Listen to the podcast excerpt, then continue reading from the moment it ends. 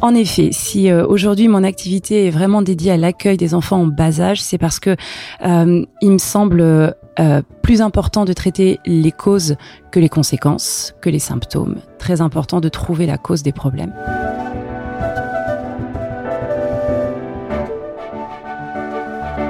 on a un, potentiel de croissance qui est énorme durant la petite enfance et qu'il faut utiliser, exploiter, mais en, juste en guidant, en mettant l'enfant sur la bonne voie, sur les bons rails.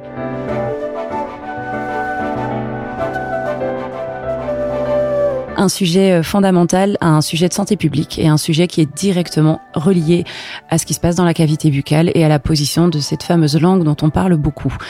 C'est le sommeil et la respiration nasale. Bonjour, soyez les bienvenus sur Toucher du doigt la santé, le podcast autour des soins, du bien-être et de la santé. Je m'appelle Antoine Lacouturière, ancien sportif de haut niveau. J'exerce aujourd'hui l'ostéopathie et la sophrologie depuis dix ans maintenant. À travers la rencontre d'invités passionnés par leur métier, je vous propose d'explorer ensemble le fonctionnement du corps humain et des nombreuses manières d'en prendre soin. Aujourd'hui, nous avons le plaisir de rencontrer Virginie D'Angelo.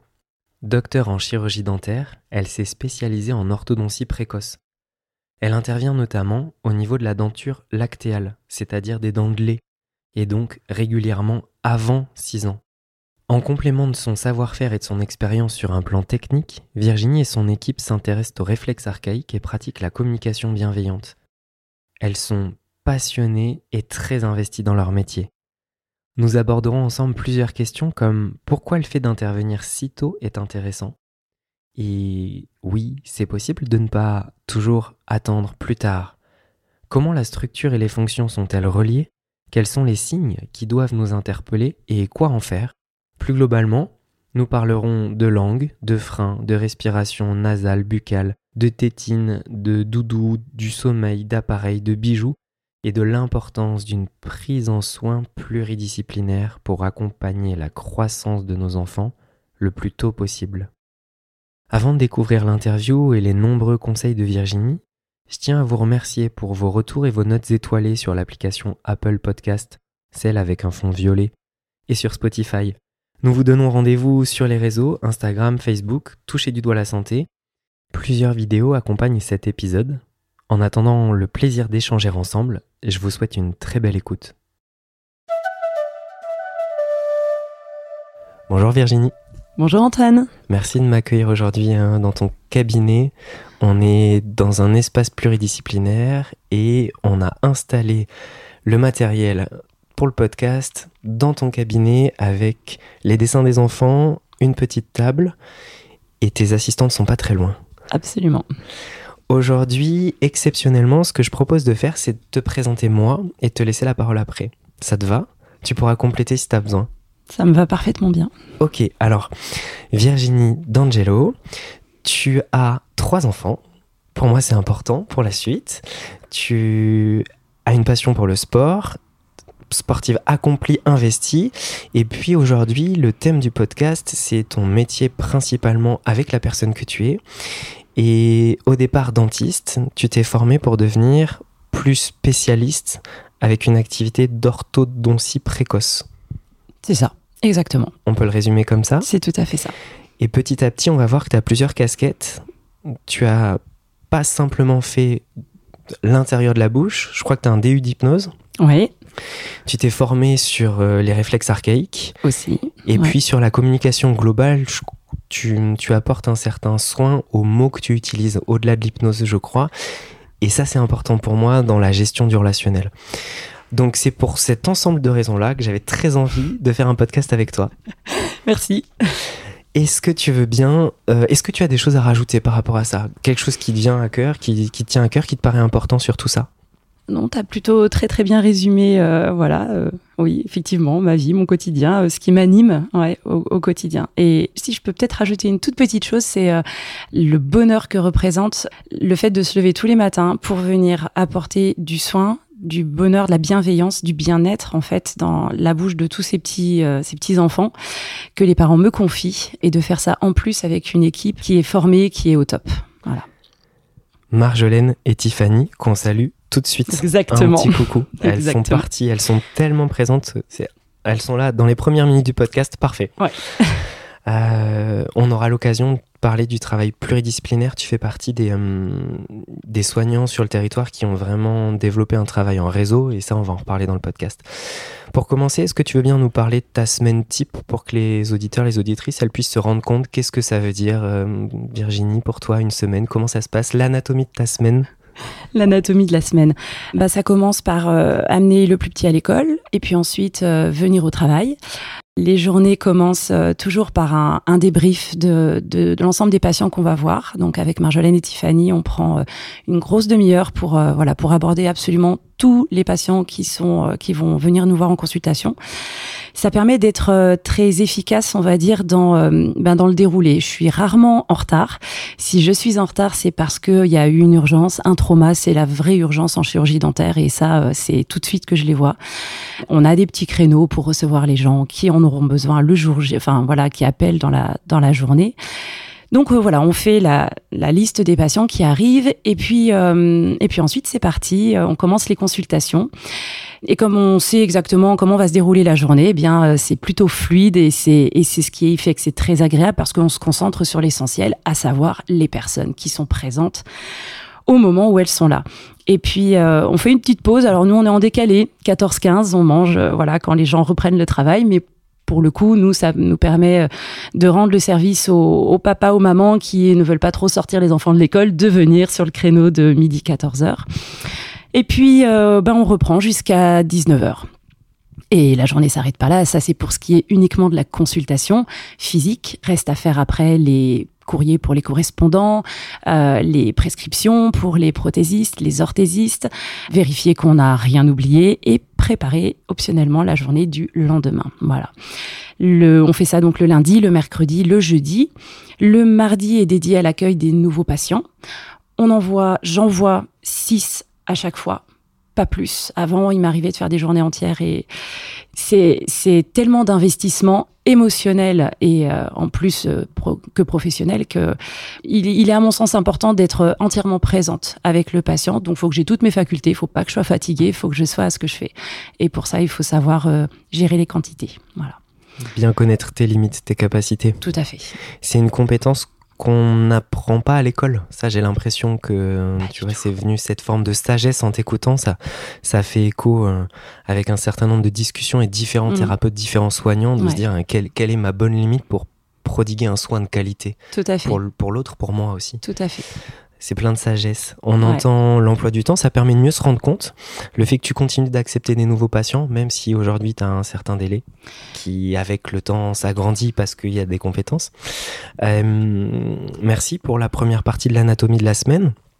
J'ai envie de rentrer dans le vif du sujet. Une des choses qui fait que j'avais très envie de faire un podcast avec toi, c'est une phrase qui dit on verra plus tard. La fameuse. Oui. Et ça, ça me touche à la fois en tant que papa d'une petite fille de 5 ans, à la fois en tant que soignant, parce qu'au cabinet, en ostéopathie notamment, en sophro aussi, il y a une problématique. Bah, laissez faire, on verra plus tard, on peut rien faire. Et c'est quelque chose qui frustre, c'est quelque chose qui est pas forcément acceptable quand on est parent. Et je crois qu'il y a aussi eu ce cheminement-là pour toi. Est-ce que tu peux nous en parler un peu Avec grand plaisir. En effet, si euh, aujourd'hui mon activité est vraiment dédiée à l'accueil des enfants en bas âge, c'est parce que il me semble euh, plus important de traiter les causes que les conséquences, que les symptômes. Très important de trouver la cause des problèmes. J'étais, je, suis omnipraticienne à, à la base, donc j'ai, euh, j'ai dans mon cabinet, euh, ça fait euh, plus de 15 ans que je travaille, et j'ai les 5-6 premières années de ma vie reçu des patients de tous âges dans mon cabinet, et notamment des jeunes enfants pendant mes, ma formation à la fac, l'orthodontie, c'était absolument pas mon, mon kiff absolu. Donc, j'avoue que j'étais plutôt une très mauvaise élève dans ce domaine-là. Et ça tombait bien puisque je faisais de l'omnipratique. Donc, je ne, voilà, je ne m'engageais pas. Mais quand les patients me posaient des questions sur ces petits bouts de choux qui arrivaient dans mon cabinet et pour lesquels, quand je les regardais, j'avais quand même cette sensibilité de me rendre compte que, bah, il y avait quelque chose au niveau de la langue, de la position de la bouche, euh, du visage, de la posture qui m'interpellait. Bon, je disais, écoutez, je vous fais un courrier, allez voir le spécialiste, et puis euh, voilà. Le problème, c'est que de façon très régulière, le retour, c'était revenez plus tard quand toutes les dents définitives seront là. Alors à un moment donné, ça m'a ça m'a quand même un petit peu euh, euh, tellement euh, interrogé qu'il fallait, il fallait que j'ai des réponses à mes questions. et puis je suis devenue maman pour la première fois dans cette période-là, donc je me suis inscrite à une formation d'orthodontie privée. Qui m'a énormément appris. J'ai donc appris à faire du traitement chez l'adolescent, bien sûr, puisque c'était c'est la norme entre guillemets, c'était la norme. Euh, donc voilà, on met des bagues, on pose des bagues, on pose des fils, on, tire, on soigne des mâchoires, on soigne des mâchoires. Et dans mes études euh, orthodontiques, on m'a on m'a parlé un petit peu des fonctions, la langue, la déglutition, la respiration, mais c'était quand même pas le, le point central. Pas l'essentiel. C'était pas l'essentiel. Quand je faisais des, euh, des, congrès, que je partais, voilà, euh, regarder les, les, sociétés scientifiques, euh, les congrès scientifiques d'orthodontie, on parlait, on faisait de la, belle mécanique, hein, on faisait des belles bouches. C'est très impressionnant de voir tout ce qui était possible de faire, mais on oubliait quand même, enfin moi je trouvais qu'on oubliait beaucoup le visage et les, les, muscles qui gravitaient autour, le profil, l'esthétique des, des patients. Et puis, euh, on peut faire des choses très belles, hein, mais qui sont pas du tout fonctionnelles. Voilà. Et ça, ça, ça tient pas dans le temps. Ça, ça rend pas service aux gens. Donc voilà. Et puis un jour, je suis, euh, j'ai découvert Marie-Joseph Dé, qui a, qui a, qui est une des précurseurs dans le domaine de l'orthopédie dentofaciale en, en denture de lait, donc précoce, avant l'âge de 6 ans. Merci de préciser. Voilà. Euh, et, là, ça a été une révélation puisque tout à coup, on m'ouvrait les portes d'une réalité que je ne soupçonnais pas, à savoir celle de, bien sûr, on peut et il faut intervenir avant le plus tôt possible, dès qu'on diagnostique, dès qu'on on, repère un symptôme. À quoi bon laisser euh, un grain de beauté qui a pas une jolie tête, évoluer? On attend quoi? On attend qu'il soit pire? Pour faire quelque chose. C'est euh, non, non, c'est pas logique. C'est absolument pas logique. Et puis ensuite, il y a aussi des des, éléments scientifiques qui appuient ce, propos, à savoir euh, des anthropologues qui ont démontré que les grandes euh, la, la, base du crâne dans ces grandes lignes est aboutie à 85% à l'âge de 6 ans. Donc, euh, on a un, potentiel de croissance qui est énorme durant la petite enfance et qu'il faut utiliser, exploiter, mais en, juste en guidant, en mettant l'enfant sur la bonne voie, sur les bons rails. D'où tous les éléments de prévention et tous les conseils que je pourrais vous donner, j'espère, de façon optimale au fur et à mesure de ce podcast. J'en suis sûr. Déjà, merci pour la pour la base et pour le, le cheminement un petit peu du on verra plus tard. On, on capte le fait que tu deviennes maman qui éveille cette conscience-là. On, on respecte et puis on remercie aussi l'orthodontie traditionnelle qui, qui a son impact, son, sa raison d'être, mais c'est pas suffisant dans le sens où on peut agir avant. Je, je, fais un petit parenthèse, une petite parenthèse pardon, avec des chiffres. Euh, L'assurance maladie, en 2015, c'était 2 millions d'assurés qui ont bénéficié d'au moins un acte de traitement orthodontique, sachant que 89% sont entre 10 et 16 ans. Ça conforte un petit peu ce que tu viens de dire. On, est vraiment sur la tranche pré-ado-ado. Tout à fait. Et que les traitements durent entre 1 à 6 semestres. Bah, ça méritait quand même qu'on prenne le temps d'en discuter aujourd'hui. Je trouve mm. que c'est une population qui est hyper importante.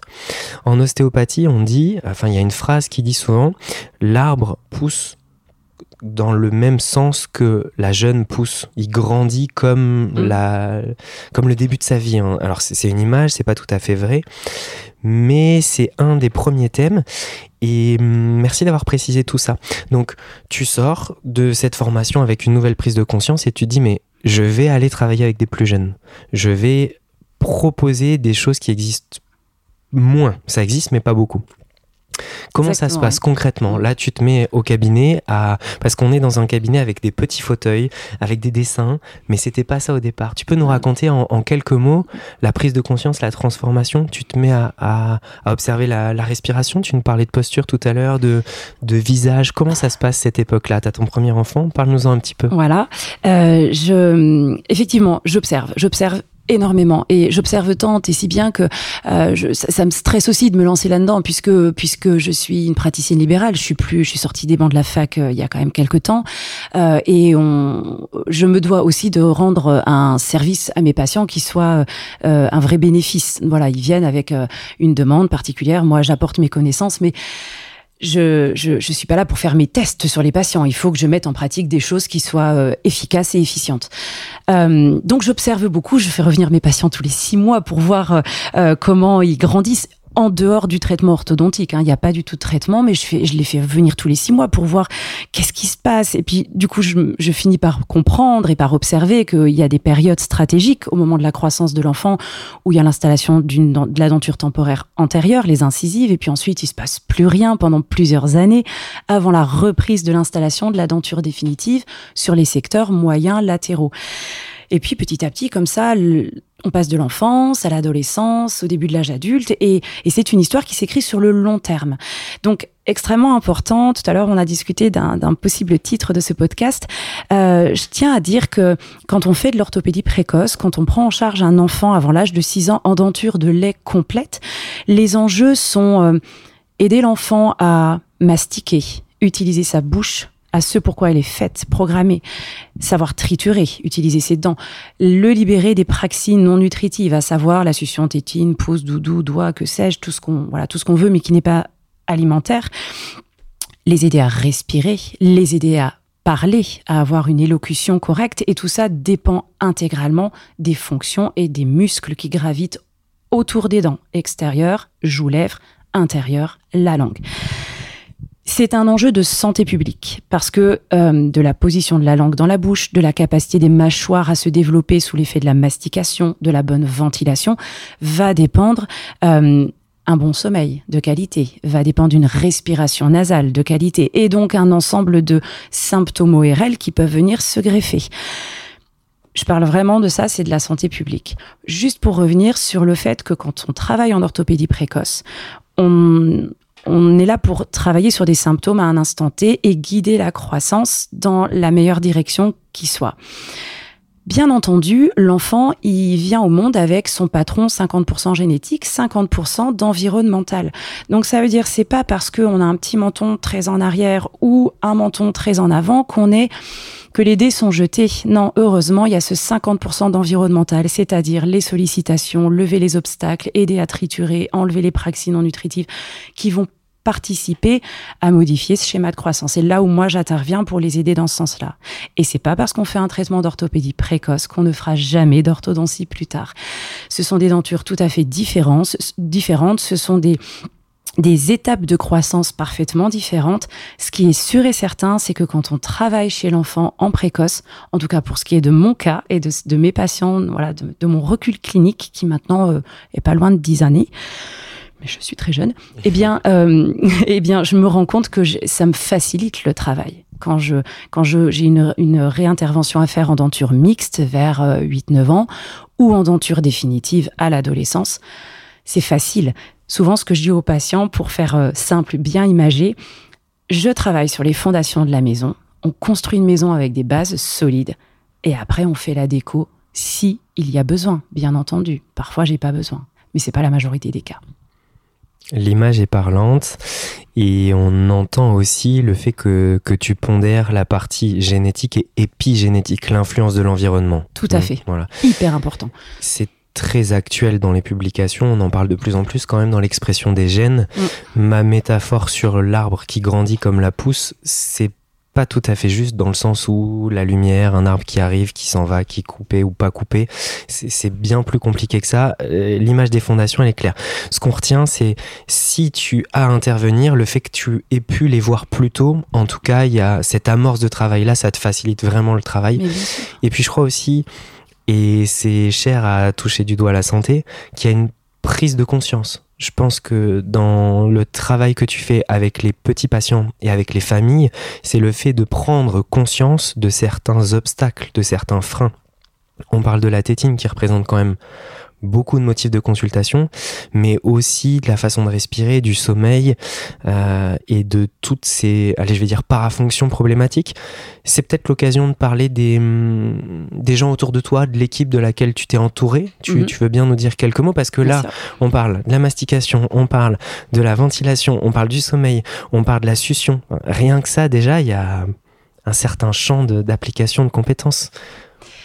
Euh, alors effectivement, c'est très très vaste et euh, c'est c'est la problématique aujourd'hui, je trouve, dans nos, dans nos activités libérales indépendantes, on va dire.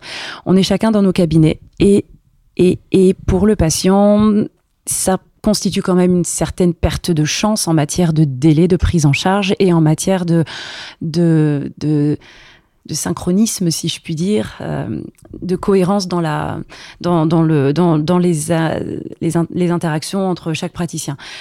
Euh, moi, j'avoue que comme je suis sensibilisée à tout ça, je repère tout ça et puis j'oriente. Mes premiers interlocuteurs, enfin les, les praticiens, partenaires. Ouais, mes partenaires, euh, c'est d'abord les pédiatres qui euh, que j'ai aussi beaucoup beaucoup sensibilisés, donc du coup qui regardent dans les bouches des, des enfants et ça c'est une chance euh, déjà immense. Euh, donc les pédiatres, les médecins généralistes aussi, les ostéopathes. Alors là, les ostéopathes, ce sont j'ai ma petite idée sur le, le côté euh, euh, le, côté d'un travail en, binôme, là, je vais faire une consultation avec une, une, orthophoniste. On va faire une consultation pluridisciplinaire pour apporter nos deux champs de vision euh, au même moment sur un cas clinique.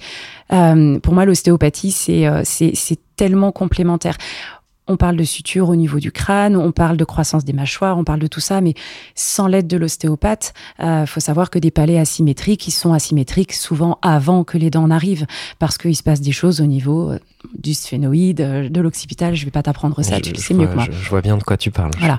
Donc les ostéopathes sont mes alliés aussi, mes partenaires, les ORL évidemment, puisque tout ce qui va être sphère orofaciale avec la ventilation, les oreilles, la, la langue, le tout ça, ils sont avec nous.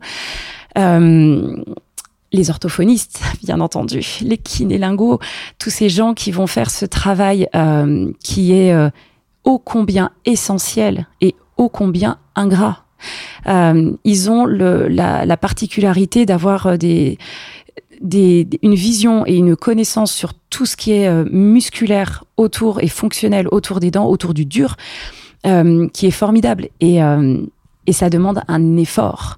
C'est là où c'est complexe dans nos activités, c'est de d'aider le patient à, devenir acteur de son traitement à plein temps.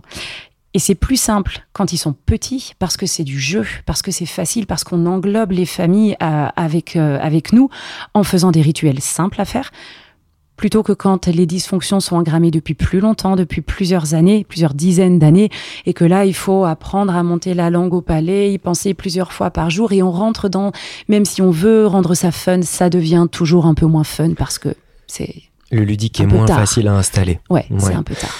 Ça fait une grande équipe, donc euh, toutes les euh, toutes les spécificités dont tu viens de parler. Merci pour le clin d'œil ostéo sur la partie rééducation, le ludique à la fois en orthophonie et en kiné, c'est vraiment, euh, ça rejoint l'idée de euh, de toucher du doigt. Je, je, répète, mais de prendre conscience. Tu vois, j'ai vraiment cette notion que plus la prise de conscience, le fait de pouvoir percevoir cette dysfonction de l'angle, le fait qu'il y ait un frein ou pas, qu'il y ait une, une perturbation dans le schéma corporel de la zone, qu'il y ait une densité, qu'elle soit tissulaire, sur les cervicales, sur l'osioïde, sur la loge antérieure du cou, et pas que parce qu'il y a eu un, un accouchement difficile. Hein, il faut pas tout remettre sur la faute des gynécos. Euh, faut, pour moi, c'est vraiment trop raccourci de, de faire ça.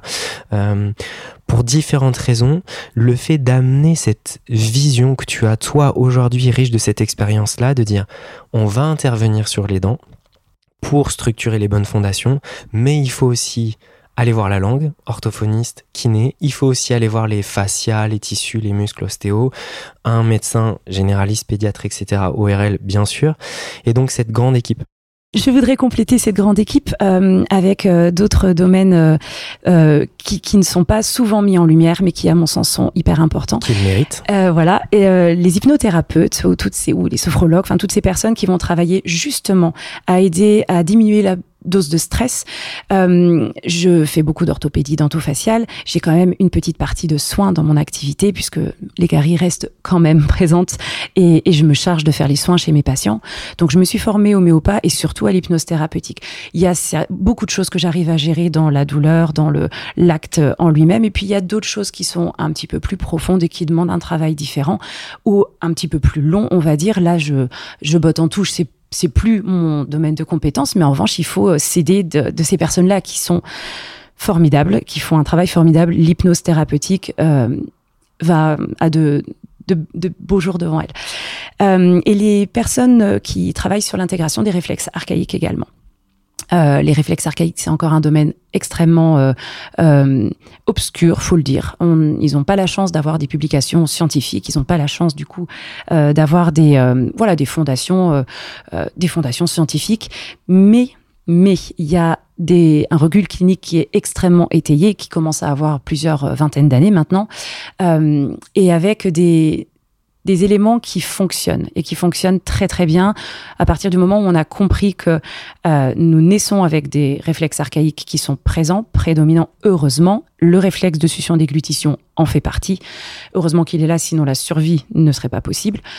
Euh, et ces réflexes doivent, au fur et à mesure que le bébé va mûrir, grandir, s'intégrer. S'intégrer, ça veut dire qu'ils sont toujours présents au cas où, en cas d'urgence, mais que dans le reste du courant de notre vie, ils sont censés être en veille pour laisser la place à des fonctions motrices volontaires. S'alimenter, c'est prendre un aliment avec la main, le porter à la bouche. Et là, je rejoins totalement ce que Clémentine Courrèges nous a dit dans un précédent podcast.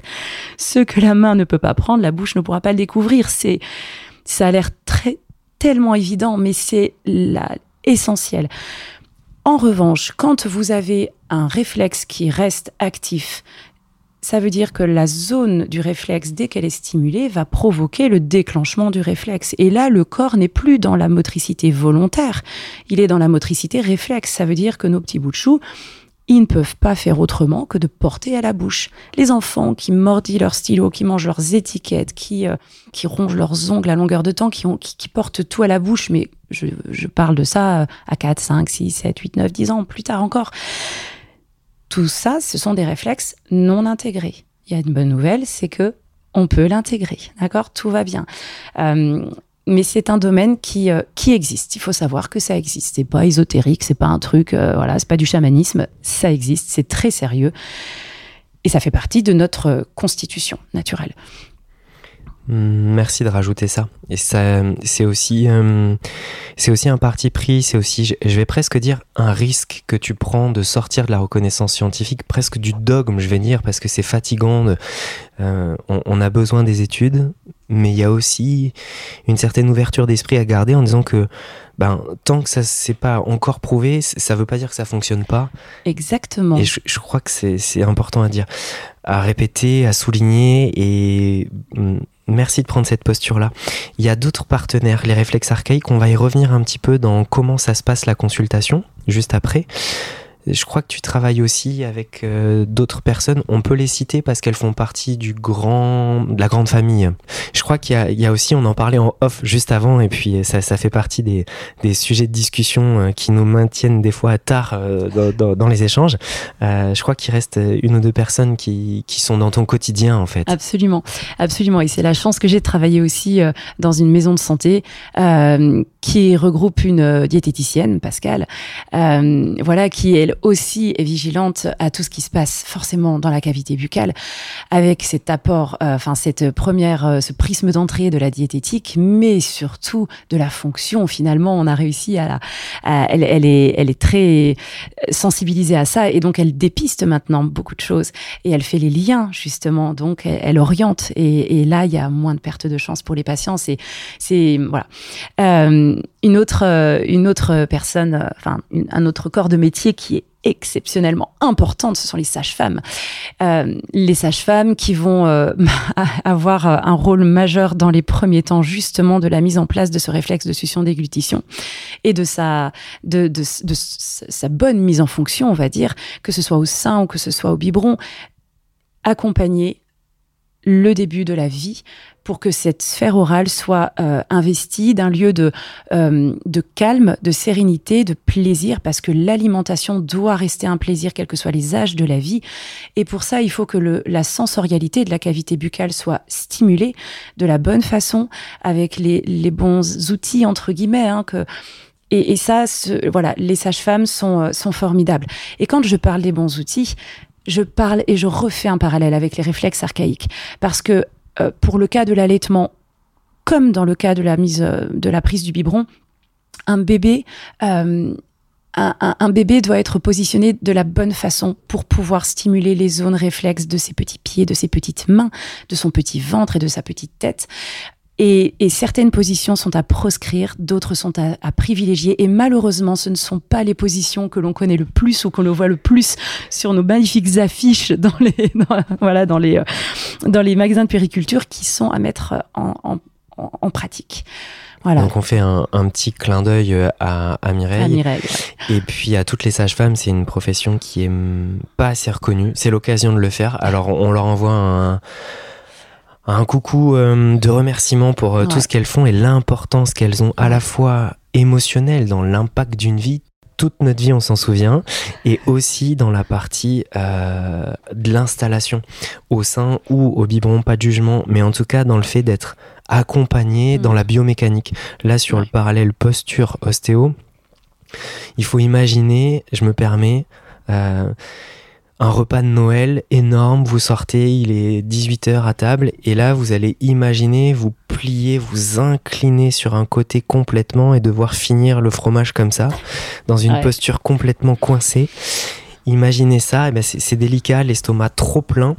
Quand les bébés se nourrissent, quand un nouveau-né se nourrit, c'est important la posture et la mobilité de son corps, l'installation au sein, après, pendant, alterner les bras, mmh. quand on les porte, quand on les nourrit, c'est quelque chose qui est vraiment important. Et cette prise de conscience, elle est en train d'arriver. Donc petit clin d'œil pour tout ça. Euh, donc, ben, ça veut dire quand même beaucoup de partenaires finalement derrière les dents. Beaucoup de partenaires et euh, des échanges qui sont extrêmement enrichissants puisqu'évidemment moi elles m'apprennent tous les jours. Je découvre tous les jours. Euh, donc forcément j'enrichis mes conseils et je les adapte euh, tous les jours. Il y a des choses que je pensais savoir mais alors c'est un métier qui rend tellement humble parce que heureusement eh bien on se rend compte que non on pensait que ça allait se passer comme ça et non. Et c'est pour ça qu'il est fondamental d'observer, de garder cette humilité, d'observer et de tirer les bonnes conclusions. Voilà, les enfants sont sont pour ça des, des formidables mathématiciens. Je, re, je, renoue encore un peu avec les réflexes archaïques parce que il y a, un réflexe qu'on appelle le grasping. C'est euh, un aux petits bouts de chou. Euh, vous leur mettez euh, le doigt dans la main, il va serrer très très fort tellement si fort que vous pouvez presque le tracter. C'est vraiment brachial.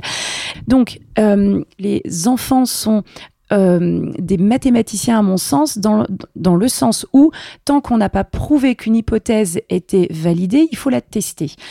Je relis ça juste au réflexe archaïque du grasping. Euh, nos enfants passent tous par ce, cette phase où ils, on leur donne un objet, ils le lâchent. On leur donne, ils le lâchent. Ils leur donnent, ils le relâchent ça peut être à l'infini. En fait, ce qu'il faut savoir, c'est que pendant cette période-là où ils vont faire ce mouvement de façon très répétitive, ils sont pas en train de nous embêter pour que l'on leur redonne l'objet dans les mains. Ils sont juste en train de tester cette découverte absolument phénoménale qui, qui, qui, qui s'ouvre à eux, c'est-à-dire, je saisis un objet, si j'ouvre ma main, donc si je fais cette action volontaire motrice d'ouverture, petit à petit, il commence à quitter le mode réflexe, hein, où je, je stimule l'intérieur de ma main, je ferme la paume. Là, il a quelque chose dans la main et il décide de faire l'action inverse. Il ouvre la main, ce qui provoque, avec la gravité, la chute de l'objet. Il va donc répéter ça aussi longtemps que nécessaire afin de l'engrammer en lui. Ok, une fois que ce sera engrammé, il va pouvoir passer à une autre hypothèse, à autre chose. Marcher, euh, voilà, les doigts dans la prise. Alors là, si je mets le doigt là, ça provoque ça chez papa et maman. Alors je refais, ça reprovoque pareil. Ok, là, on est en train de mettre en place un conditionnement. Effectivement, il va comme ça apprendre des codes, les codes sociaux, les codes qui font qu'il y a des choses qu'on a le droit de faire, des choses qu'on n'a pas le droit de faire. Mais la façon dont nous, nous allons avoir de réagir va aussi avoir une importance pour euh, comme, dans, quelle boîte de son cerveau il va mettre ça en fait. Ça, c'est danger, ça, ça l'ennuie, ça, ça me fait rire, sa réaction, ça, c'est plutôt bien, c'est plutôt pas bien. Bon bref, je, je, m'excuse, je, je, pars un petit peu. Hein, vous voyez, vous avez compris que c'est mon... on, on, te sent passionné et c'est c'est génial comme ça. Et puis de parler de la qualité de l'observation, ça revient loin en arrière. Hein. Il me semble que c'est Hippocrate qui parlait de l'importance de l'observation. Je sais plus ce que c'est euh, le pourcentage, mais je me demande si c'est pas 80 ou 90% euh, de l'acte euh, médical à l'époque. Pour lui, c'était vraiment ça résidait dans cette capacité-là. Donc on est sur des bonnes bases hein, quand même. Tu peux, tu, peux naviguer là-dessus. Hein. Euh, je reviens après, euh, après ce parallèle-là sur concrètement pour les personnes qui nous écoutent. On a vu euh, un grand paysage, tout ce qu'aujourd'hui tu intègres dans la consultation, ou en tout cas tout ce que tu prends en considération. Quand c'est pour toi, tu gères. Quand c'est pas pour toi, tu renvoies, tu adresses avec des petits mots dans ton raison. On a bien compris ça. Et je me dis peut-être quand même que tu peux dire quelques mots sur qu'est-ce que c'est l'orthodontie précoce en termes de euh, matériel, tu vois, pour que les gens qui connaissent pas, ils puissent se dire non mais moi j'ai l'image des bagues, des ados qui se serrent, qui pincent les lèvres pour pas qu'on voit leur sourire et qui sont un peu crispés comme ça et on l'a été pour ceux qui ont eu des appareils. Ok, donc ça c'est une image qui existe, mais qu'est-ce que concrètement, qu'est-ce que c'est? Tu vois, tu peux, tu peux nous, nous mettre un peu d'image, nous parler de ça? Alors, euh, déjà, il y a toute une terminologie. Euh, ici, on parle pas d'appareil dentaire, on parle de bijoux. C'est des bijoux, c'est des bijoux parce que c'est petit, c'est précieux, ça vaut de l'argent, faut pas se leurrer non plus. Euh, c'est tout un savoir-faire et c'est de la haute couture. Voilà, c'est vraiment de la haute couture. C'est fait sur mesure à la bouche de l'enfant. Donc, euh, c'est précieux. Les enfants en bas âge sont euh, formidables par rapport à ça parce qu'ils vont respecter à la lettre toutes les consignes qui vont pouvoir leur être données. Euh, ils sont, euh, ils sont extrêmement observants, extrêmement coopérants. Beaucoup de questions, je pense, doivent arriver dans la tête des gens qui m'écoutent en se disant ouais mais pourquoi aussitôt? Et puis ça doit faire mal et puis et puis il va pas le porter et puis machin. Je vous rassure tout de suite ça m'est jamais arrivé d'arrêter un traitement en plein milieu de route parce que euh, tout à coup, bof, il avait envie, il avait plus envie de le porter. Il faut savoir que quand on fait un traitement, c'est un contrat, c'est un contrat entre moi et vous. Euh, on se lance jamais dans un traitement comme ça euh, parce que ça nous ça nous chante. Non non, il y a des il y a des il y a des règles à respecter. Je vais vous demander de faire des efforts. Moi, je vais en faire de mon côté. C'est un travail d'équipe, voilà. Et à 4 5 ans, ne perdez jamais de vue qu'un enfant à qui on dit quelque chose, il le prend pour argent comptant. Un adulte, ça ment pas. Un adulte, c'est sincère. Un adulte, ça, ça peut pas mentir. Donc, euh, alors, la bonne nouvelle, c'est qu'effectivement, moi, je suis hyper sincère dans les traitements que je fais, ce qui est, clairement me, me, facilite beaucoup la vie. Mais, mais en plus, les enfants me le renvoient formidablement bien. Donc, une fois que c'est surtout papa et maman que j'ai besoin de, de, convaincre que leur enfant va, va vivre cette aventure de façon super chouette, super cool, super détendu. Après, ils observent bien, ils voient bien comment ça se passe dans la consultation, pendant le soin. Euh, voilà. Donc, pour faire concret, les appareils, ce sont des petits, des petits bijoux qu'on appelle des plaques palatines qui viennent s'accrocher contre le palais par l'intermédiaire de petites pattes métalliques qui viennent euh, euh, sertir les dents postérieures. Ça ne se voit donc très très peu. Il y a des petites épaisseurs en résine. Le matériau, c'est de la résine qui nous permet aujourd'hui en plus d'avoir plein de couleurs, des paillettes, des dessins, des logos, donc c'est génialissime. Euh, L'enfant va pouvoir se l'approprier d'autant mieux. Son petit bijou, euh, qui va prendre soin de lui, et en retour, lui va en prendre soin. Euh, donc c'est amovible. J'apprends à l'enfant à le mettre et à l'enlever. Et le seul moment où je lui demande de l'enlever, c'est au moment où il va se brosser les dents. Donc d'un point de vue hygiène, zéro problème. D'un point de vue fonctionnel, que des bénéfices. Puisque quand il faut appareiller un petit bonhomme ou enfin voilà, un enfant, c'est parce que soit on a une bouche trop petite, dans 100% des cas, et qu'en plus on va avoir une dysfonction, donc une langue qui va avoir du mal à se positionner au palais. L'idée c'est pas de faire des traitements à rallonge, on est efficace sur euh, 9 mois, un an grand maximum, et avec différents appareillages qui vont évoluer au cours du temps il y a un petit vérin, une petite molette. Donc en plus, au niveau de la préhension fine, on les aide à faire une acquisition, voilà, de cette préhension fine. C'est un travail d'équipe. Papa et maman sont toujours derrière, évidemment, pour vérifier, mais ils vont déjà avoir cette responsabilité-là. D'un point de vue praxique, ils vont mettre les doigts dans la bouche, apprendre à faire Captain Crochet avec les index pour déclipser le petit bijou, remettre avec les pouces pour appuyer, euh, sentir d'un point de vue cognitif que les dents du bas vont avoir un nouveau contact avec ces, ces petites pistes de résine, puisque l'idée, c'est de désengrammer ce qui existe. L'occlusion, c'est le fait que les dents du haut et les dents du bas s'organisent, se rencontrent d'une certaine façon. Et moi, je veux les aider à sortir de cette occlusion-là. Donc, il faut interposer ces petites pistes H24. Donc la bouche est plus jamais toute nue. Voilà, on est toujours avec son petit bijou pour réapprendre à fonctionner un peu différemment. Et dans mon dans, mon traitement, j'ai besoin de ce travail d'équipe avec papa et maman parce qu'il va falloir donner à manger un bon carburant à, à cette locomotive pour qu'elle fonctionne à plein régime à savoir des aliments crunchy. Faut que ça croque. La pompote, la brioche, c'est ok, mais c'est pas tous les jours. La qualité, euh, la qualité euh, masticatoire de ces aliments-là ne nous rend absolument pas service. Donc il faut, il faut mettre euh, des bouts de pommes, des quartiers de pommes, des, des, des, bâtonnets de carottes crues, des quignons de pain, des croutons de pain, des amandes, des noisettes, du saucisson, des carrés de chocolat noir des trucs qui font du bruit quand on mastique. Voilà, le sensoriel, on revient sur le sensoriel et sur le jeu, parce que là aussi, papa et maman, j'ai besoin de vous, il faut que vous fassiez partie de l'aventure. Quand on est à table, on mange assis, les pieds sur un appui, donc pour les petits enfants qui ont des chaises hautes, par pitié, qu'ils aient les pieds appuyés sur quelque chose. Voilà, euh, on est ensemble à table, on n'est pas en train de faire autre chose, on ne se lève pas, on regarde pas son portable. Et on mange la bouche fermée. Ça doit faire du bruit, mais sans qu'on voit ce qui se passe à l'intérieur. Donc c'est toute une gymnastique. Et puis les enfants ne peuvent faire ça que s'ils voient. Nous sommes leurs exemples. Hein. Jusqu'à preuve du contraire, du contraire, faut bien euh, prendre exemple quelque part. Donc c'est au sein familial que ça se prépare. voyez, donc euh, voilà, si moi je mets en place plein de choses ici et que j'ai des beaux discours, mais si, à la, à la maison, euh, voilà, on, mange de la brioche et de la pompote à longueur de temps ou des pâtes et du steak haché, bah, bah vous imaginez bien que je perds quand même un peu d'efficacité, quoi. Voilà. Ok. On imagine bien. Il vous manque les yeux de Virginie pour euh, la conviction, mais je, vous les transmets avec mes mots. Euh, derrière toute cette euh, passion-là, on, donc on entend, si je reformule, les bijoux. Donc en, c'est joli, je trouve ce terme. C'est, je, je l'avais pas vu comme ça. Je trouve que d'un point de vue euh, ben sémantique aussi, c'est du positif. C'est il y a, un vrai travail euh, bien joué pour ça. Et hum, de la résine, des toutes petites attaches métalliques, la motricité fine, le schéma corporel de la bouche.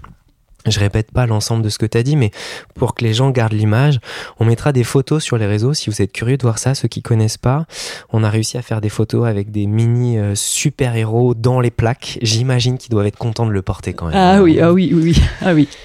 Oui, oui. Puis aujourd'hui, on peut faire plein de choses. Hein. Ils m'amènent des photos de leurs petits chiens, de leurs petits chats. Clac, clac, on les miniaturise, on les met dedans et c'est euh, voilà. Génial. C'est des aventures importantes. Là, en termes d'observance, je serais curieux d'avoir la stat de avant ça et après ça. Ah, mais j'ai, en fait, euh, pour être honnête, j'ai toujours travaillé avec. Ok, tu, tu as pas sans ça. J'ai pas sans. Non, j'ai pas sans. Bon, Virginie, génial. Franchement. Euh, ça, ça permet vraiment de mieux se rendre compte à la fois de ce que c'est en matériel, des enjeux qu'il y a derrière, et puis j'aimerais bien qu'on parle un petit peu plus du partenariat parental, parce que c'est quelque chose qui me paraît déclinable dans plein de situations et qui va être commun. Euh, je, je, pense que ça va vraiment parler aux, aux, soignants, aux thérapeutes, aux parents, peut-être aux enseignants aussi sur la façon de communiquer. En off, on en parle régulièrement dans les réunions. Euh, sur le, euh, la sémantique. Je, te laisse, euh, tu, vois où je veux aller ou... Ouais, oui, oui.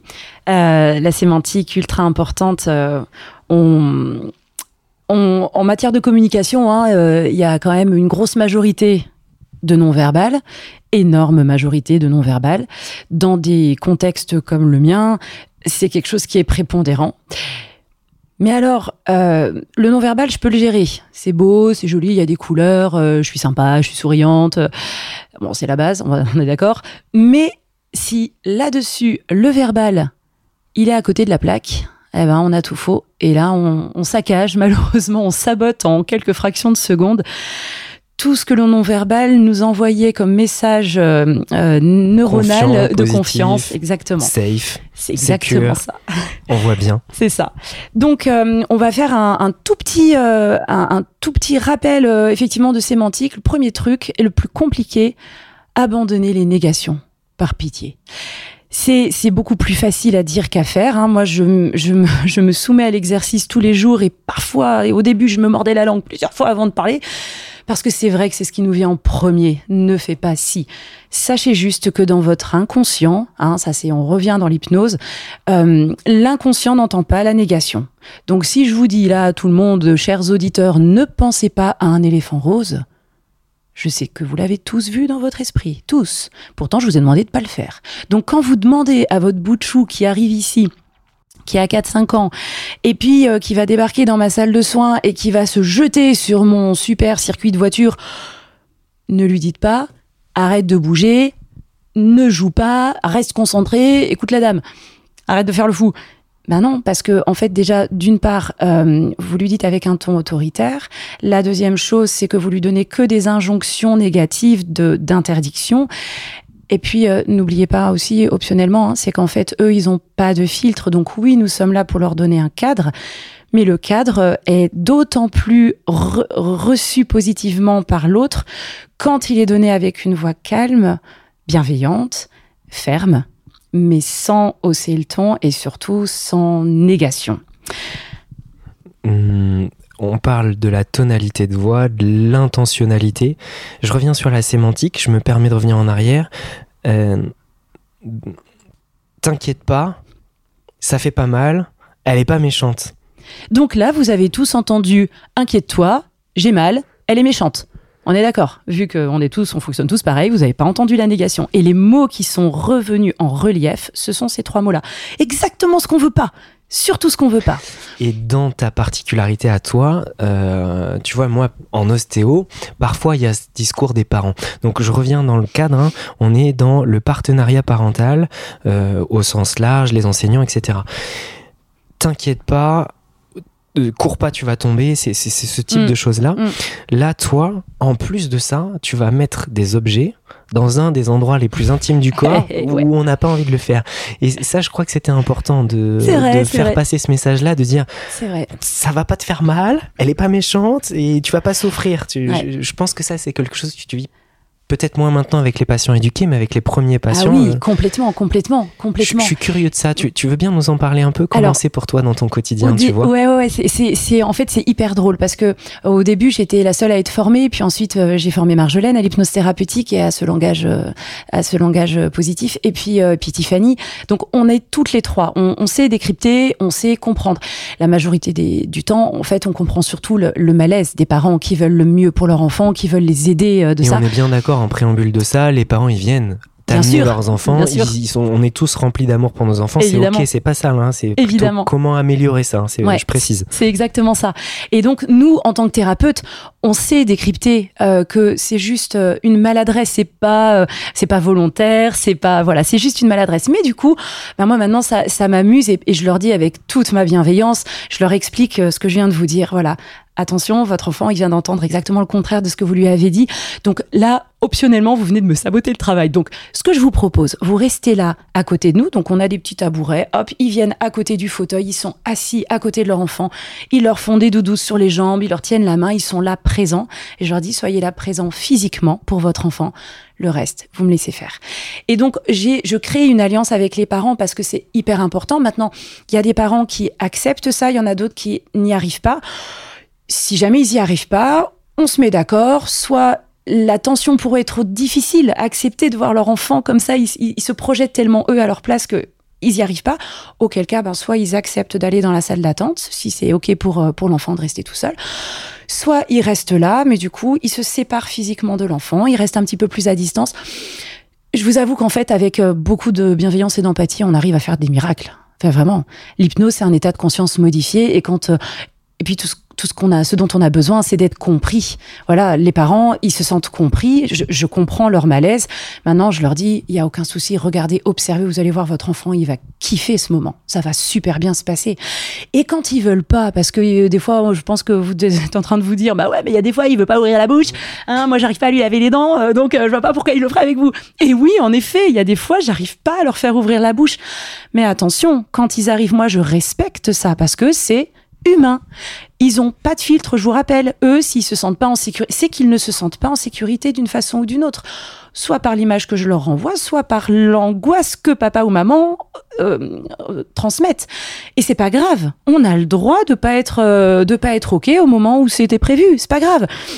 Donc je leur je, je, comment dire, je vais les laisser repartir après avoir quand même fait ma consultation du coin de l'œil pendant qu'ils sont en train de jouer parce que là c'est le, premier pas pour les aider à être à l'aise, à être bien se retrouver dans un environnement de jeu, ils m'entendent parler avec papa et maman et tout à coup ils savent qu'ils sont plus au centre de l'attention. Donc ils sont cool et moi je les observe et je regarde la bouche est ouverte, la bouche est fermée, est-ce qu'il déglutissent, est-ce que la langue sort, est-ce qu'il est moteur, est-ce qu'il est pas moteur, est-ce que voilà, je vois des choses. C'est fort ce que tu dis parce que euh, dans l'épisode, dans un des épisodes précédents avec le groupe 3 Cafés Gourmands, on parlait euh, de d'état dans le système nerveux, sympathique, parasympathique. Et là, ça me fait, ça fait vraiment un lien avec le côté neuro, le fait de d'avoir créé ton environnement à toi dans le cabinet qui soit ben, attirant, ludique pour eux. Et puis il y a quelque chose que je souligne qui moi me paraît vraiment important c'est tu leur offres presque le privilège, le droit de dire ok, la consultation c'est ça, mais dans le temps de la pédiatrie qui est un temps particulier, si je te force maintenant, je vais perdre du temps après. Donc je vais prendre ce temps-là maintenant. Et je pense que ça, ça mérite d'être souligné mm. parce que dans nos consultes ultra chargées, les emplois du temps qui sont pleins, euh, je parle pas des délais orthophonistes, orthodontistes, ortho tout court. Enfin, c'est des délais qui sont importants. Je, trouve que c'est euh, parfois en ostéopathie, on parle de l'accord palpatoire. C'est-à-dire avant d'actionner des techniques, de vouloir faire craquer, de tordre ou pas tordre, ou être doux, hein, on peut très bien lancer des techniques douces, mais de s'assurer que l'être en face humain, ou pas humain, animal, mais en tout cas que l'être soit OK. Et je trouve que ça méritait une parenthèse de se dire c'est possible et malgré ton expérience, de temps en temps, ça arrive tu vas leur permettre d'avoir un temps, un sas pour dire bah, peut-être que vous allez revenir une deuxième ou une troisième fois et, là je vais réussir. Et surtout, vraiment euh, à destination des parents, ayez conscience que quand je fais ça à vos enfants, quand je les autorise, euh, enfin quand, quand j'accepte et que je respecte le fait que pour eux c'est pas le bon moment pour me montrer la bouche ou qu'ils ne veulent pas, sachez qu'ils repartent avec non seulement des félicitations de ma part, c'est-à-dire que je les félicite d'avoir d'être venus jusqu'à moi, de m'avoir regardé, de m'avoir écouté, parce que pendant tout ce temps, ils en perdent pas une miette, hein, faut pas se leurrer. Et que tout ça, on est, d'accord. Voilà, ils en perdent absolument. Et c'est ce qui va leur permettre, dans leur baromètre intérieur, de juger s'ils sont vraiment safe ou pas ici. Ils repartent, mais ils repartent avec ce qu'on appelle une prescription de tâche en hypnose.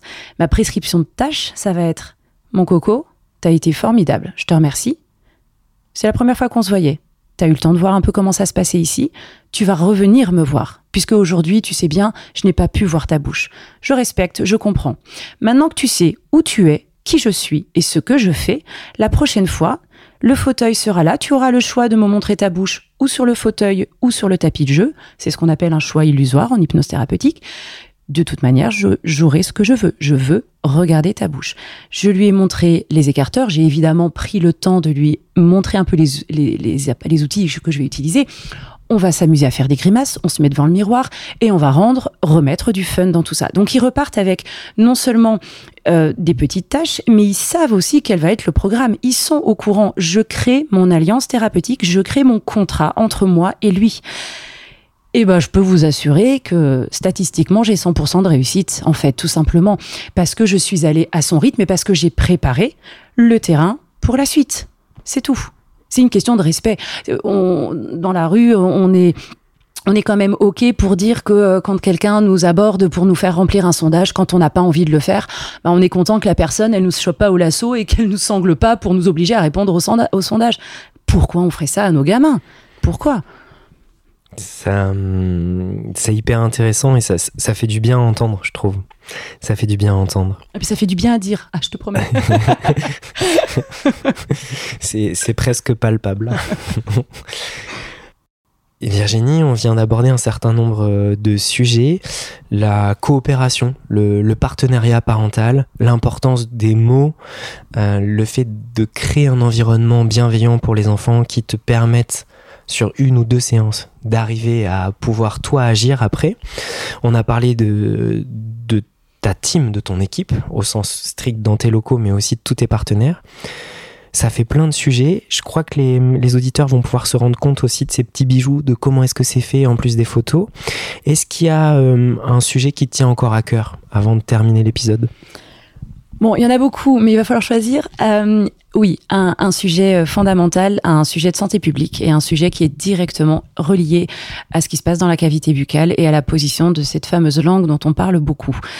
C'est le sommeil et la respiration nasale. Euh, dormir, c'est. On s'accordera tous à dire que c'est important. Hein c'est encore mieux quand c'est un sommeil réparateur. On est d'accord. On est d'accord. Ok. Euh, il se trouve que on voit de plus en plus d'enfants avec des visages cernés, avec euh, euh, des visages qui, qui, qui, évoluent sur ce qu'on appelle des long faces, donc plutôt euh, euh, des visages longs, on va dire, étroits, longs, la bouche ouverte, voilà, la langue visible et puis euh, des somnolences diurnes importantes, euh, voire à l'extrême opposé de l'hyperactivité, des gamins, des vraies piles. Et puis, euh, au milieu de tout ça, il y a toujours quand même un dénominateur commun, c'est un sommeil qui va pas être réparateur. Alors, il faut savoir que pour que le sommeil soit réparateur, il faut qu'il se fasse bouche fermée, langue au palais, on est dedans, complètement. Ce n'est qu'à cette condition-là que le nez va pouvoir faire ce pourquoi il est fait, c'est-à-dire ventiler, respirer. S'il y a des obstacles anatomiques, végétation, amygdale, frein de langue restrictif, ça c'est un sujet très très très riche, très dense et qu'il faudra aborder un jour, pour plusieurs raisons anatomiques ou fonctionnelles, asthme, allergie, euh, hypertrophie amygdalienne euh, à cause d'allergie, enfin voilà, euh, ça peut entraîner bah, du coup une langue qui ne va pas monter au palais, une asymétrie du palais, un schéma de croissance des os maxillaires qui va faire qu'ils vont être euh, trop petits, trop étroits et que la langue ne pourra pas monter au palais. Bref, on a tout un schéma de cause-conséquence qui s'installe et qui a pour finalité une bouche qui reste ouverte pendant la nuit. Donc l'air va passer par la bouche. Si pour peu vous rajouter un nez toujours encombré et une incompétence au mouchage et l'absence de lavage du nez, eh ben là, on a la recette de cuisine formidable pour que le sommeil ne soit absolument pas réparateur. Donc on peut avoir certains symptômes type ronflement ou respiration bruyante. C'est pas forcément que ça fasse énormément de bruit, mais si ça passe par la bouche, ça fait forcément du bruit. Du grincement dentaire. Le grincement dentaire n'est pas anodin, le ronflement n'est pas anodin. De l'hypersudation la nuit. L'hypersudation, qu'est-ce qui se passe? Notre cerveau, c'est un gros ordinateur, il a besoin d'être refroidi. Il ne peut se refroidir qu'à la seule condition que l'air passe par le nez. L'air, en passant par le nez, permet des échanges thermiques et des échanges gazeux. Je n'y viendrai pas plus parce que c'est hyper dense, mais ça se fait pas quand ça passe pas par le nez. Les échanges thermiques permettent le refroidissement du cerveau. On le comprend bien avec nos super ordinateurs. Il hein. faut des ventilos pour les éteindre de temps en temps, pour les permettre de baisser en température. Notre cerveau, s'il peut pas baisser en température, il y a un excès de chaleur. faut bien que ça s'évacue par quelque part. C'est cette hypersudation qu'on peut avoir. Des gamins qui ont tout le temps chaud, qui sont transpirants toute la nuit. Les auréoles sur Les auréoles sur l'oreiller, exactement. Le bavage au niveau de, de la bouche, tout à fait. Les autres symptômes, c'est l'agitation. Un gamin qui vous défait le lit en deux-deux et qui passe toute sa nuit à faire des allers-retours dans le lit, c'est pas hyper reposant. On se l'accordera. Euh, et puis j'en oublie. Non, je crois que j'ai fait à peu près le tour. J'en oublie peut-être, mais bon, c'est déjà pas mal quand même quand on a tout ça. Là, tu viens de nous donner aussi un certain nombre de d'alertes en disant, je pense aux parents qui écoutent. Hein. On a plusieurs retours en off de parents en disant sur des questions, notamment sur le mm. sommeil. Il y avait eu un épisode sur le sommeil avec Caroline Rome. Euh, sur la partie que tu viens de citer, s'il y a ça, attention, Qu'est-ce qu'on fait Tu vois? Comment ça se passe? Exactement. Comment ça se passe? Ben, En fait, ce qui se passe, c'est que souvent, ça part de la bouche. En fait, ça part quasiment tout le temps de la bouche. Euh, ça part de la bouche parce que la langue ne peut pas, ne vient pas se coller au palais. Pour quelle raison? Est-ce que le palais est trop petit? On va l'aider. Est-ce on va l'aider avec l'aide de l'ostéopathe Est-ce que euh, la langue ne peut pas monter au palais à cause d'un frein restrictif? Soit on rééduque et ça permet de libérer si c'est un frein qui n'est pas trop restrictif, s'il l'est vraiment, c'est chirurgical et c'est pas grave et c'est très bien. Mais la chirurgie, jamais sans rééducation avant et après. C'est 17 muscles une langue, hein. c'est pas fait pour rien qu'il y a tout ça, hein. c'est ça, ça, a vraiment une action majeure. Une langue permet de faire grandir les mâchoires quand elle vient se plaquer au palais. Il y a une orthophoniste qui dit ça, qui est génial, qui dit la langue est une princesse et elle habite dans son palais si elle n'habite pas dans son palais, le palais peut pas s'agrandir. Un palais, c'est grand, hein, normalement, ça a de la place. Hein. Voilà. On elle est chouette l'image. Ouais, elle est chouette. Et euh, voilà, on comprend bien au niveau, par exemple, du cerveau. Un bébé qui naît, son cerveau va faire plein de connexions neuronales et du coup, ça, ça grossit au niveau du volume.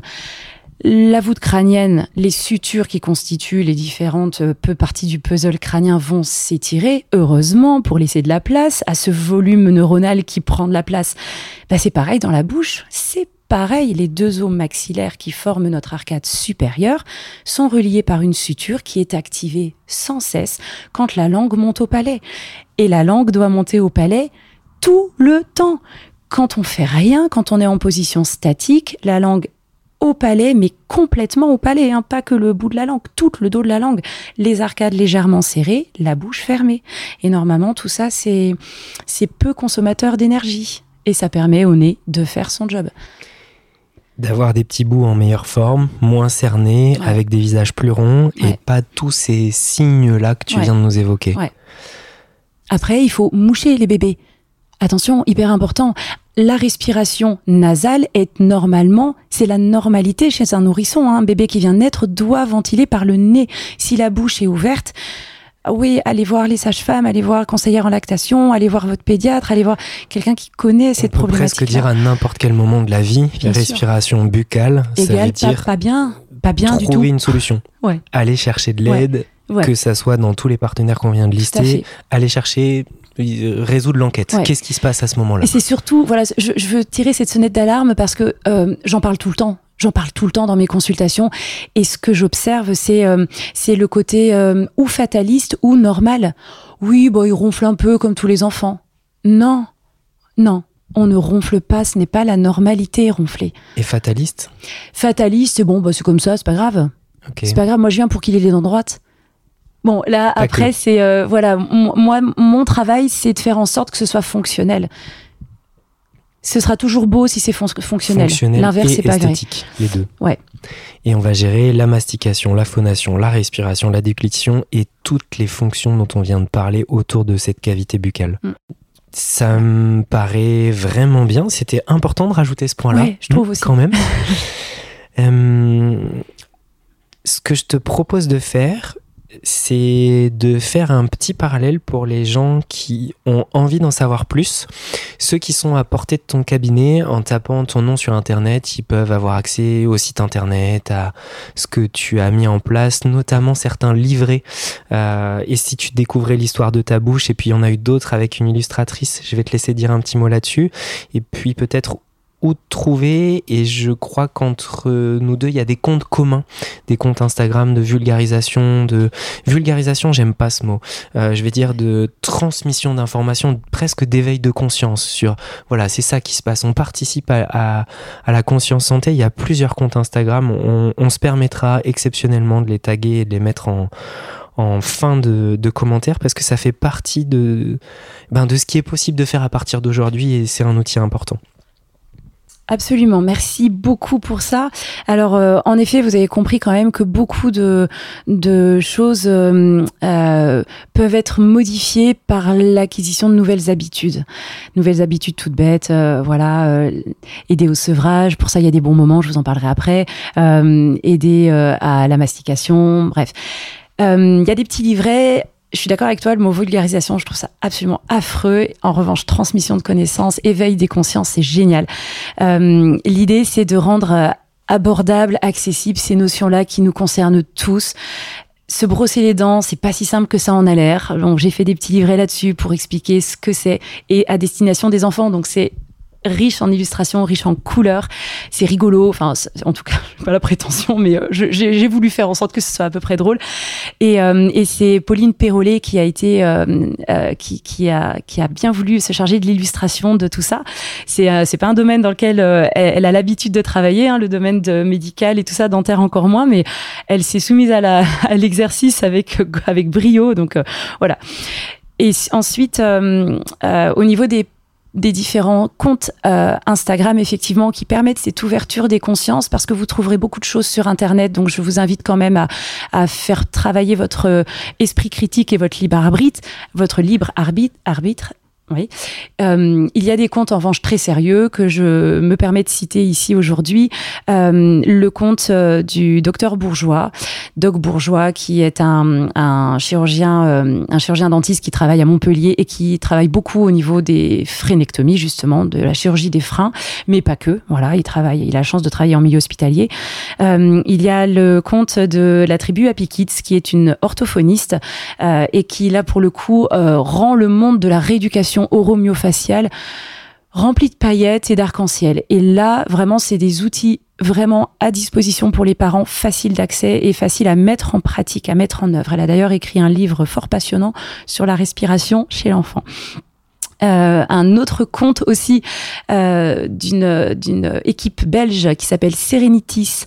Et, euh, et là c'est vraiment mon coup de cœur absolu parce que j'ai euh, j'ai rencontré des gens je suis partie euh, me former chez eux qui sont voilà qui sont avant-gardistes qui sont pleins de passion. Enfin ça m'a fait plaisir de les rencontrer je me suis sentie vachement moins seule. Et et qui sont voilà qui sont formidables dans les, les informations qui sont véhiculées. Voilà pour ces trois comptes il y en a d'autres encore le docteur Petit Chico, qui est pédodontiste, euh, qui va beaucoup, beaucoup nous parler de, de, l'hygiène chez les enfants, des soins, euh, voilà, sous toutes ses particularités. Le docteur Camille Holland également, qui est à Bordeaux, à côté de Bordeaux, euh, et qui a plusieurs casquettes, mais avec une casquette pédo, voilà, très, très importante. voilà pour les comptes, en tout cas, que moi, je, j'aime aller. Qui permettront aussi de mieux illustrer ton, ton univers et puis qui complètent le tien. Oui, absolument. Sur quoi est-ce qu'on te retrouve Où est-ce qu'on te retrouve euh, Moi aussi, on me retrouve sur Instagram. Voilà, j'ai fait un compte professionnel euh, qui permet ben, aussi de pouvoir euh, accéder à cette information. Et c'est nouveau pour toi, mais c'est important de le dire et c'est un compte qui est grandissant. Je suis convaincu de la puissance des livrets que tu as fait et de ton travail. Et c'est pour moi le moment de faire la dernière partie du podcast avant de te laisser un petit mot de la fin, si tu as envie de faire un petit mot de la fin. C'est te remercier. Euh, c'était vraiment... Euh, ben, ça fait plusieurs années qu'on correspond sur des patients communs, sur des prises en charge. Et puis ça fait aussi plusieurs années que tu as créé un groupe autour de l'oralité et de comment est-ce qu'on peut travailler ensemble pour la petite histoire. Et ça a fait émerger des prises de conscience à la fois chez les patients, mais aussi chez nous les soignants. Donc merci pour cette initiative qui est pas facile dans nos emplois du temps euh, très chargés. Merci d'avoir osé proposer des prises en charge qui n'existent pas ou qui sont très fraîches. C'est euh, difficile d'être un ouvreur parfois quand on voit les stats de la sécurité sociale et des prises en charge à 90% d'ados. Et puis merci pour ta bienveillance, ton sourire et ce dynamisme euh, incroyable. Merci pour tout ça Virginie, de m'avoir reçu aujourd'hui. Merci beaucoup, c'est gentil. Euh, ça, ça, fait chaud au cœur, effectivement. Et, euh, et puis ouais, ça fait plaisir de se dire que c'est utile, utile à tout le monde. C'est chouette. Donc voilà, le, voilà, le podcast touche à sa fin et c'est, j'espère que ça vous aura appris des choses. On se donne rendez-vous sur Instagram. Il y a quelques vidéos sur des questionnements qu'on peut se poser sur jusqu'à quel âge est-ce qu'il faut brosser les dents de vos enfants. Point de suspension, rendez-vous sur les réseaux. Passez une bonne fin de journée et à bientôt. Merci d'avoir écouté en entier cet épisode du podcast. J'espère que vous pourrez en retenir quelque chose de positif pour vous, que vous aurez touché du doigt des ingrédients de la santé. Si c'est le cas, je vous invite à prendre quelques secondes pour mettre 5 étoiles sur Spotify ou Apple Podcast avec un commentaire. Avec cette petite action, vous m'aiderez à faire progresser le podcast dans les référencements. Cela me permettra de continuer d'inviter de nouvelles personnes pour produire des contenus de qualité. Je vous remercie par avance. Prenez soin de vous et à bientôt.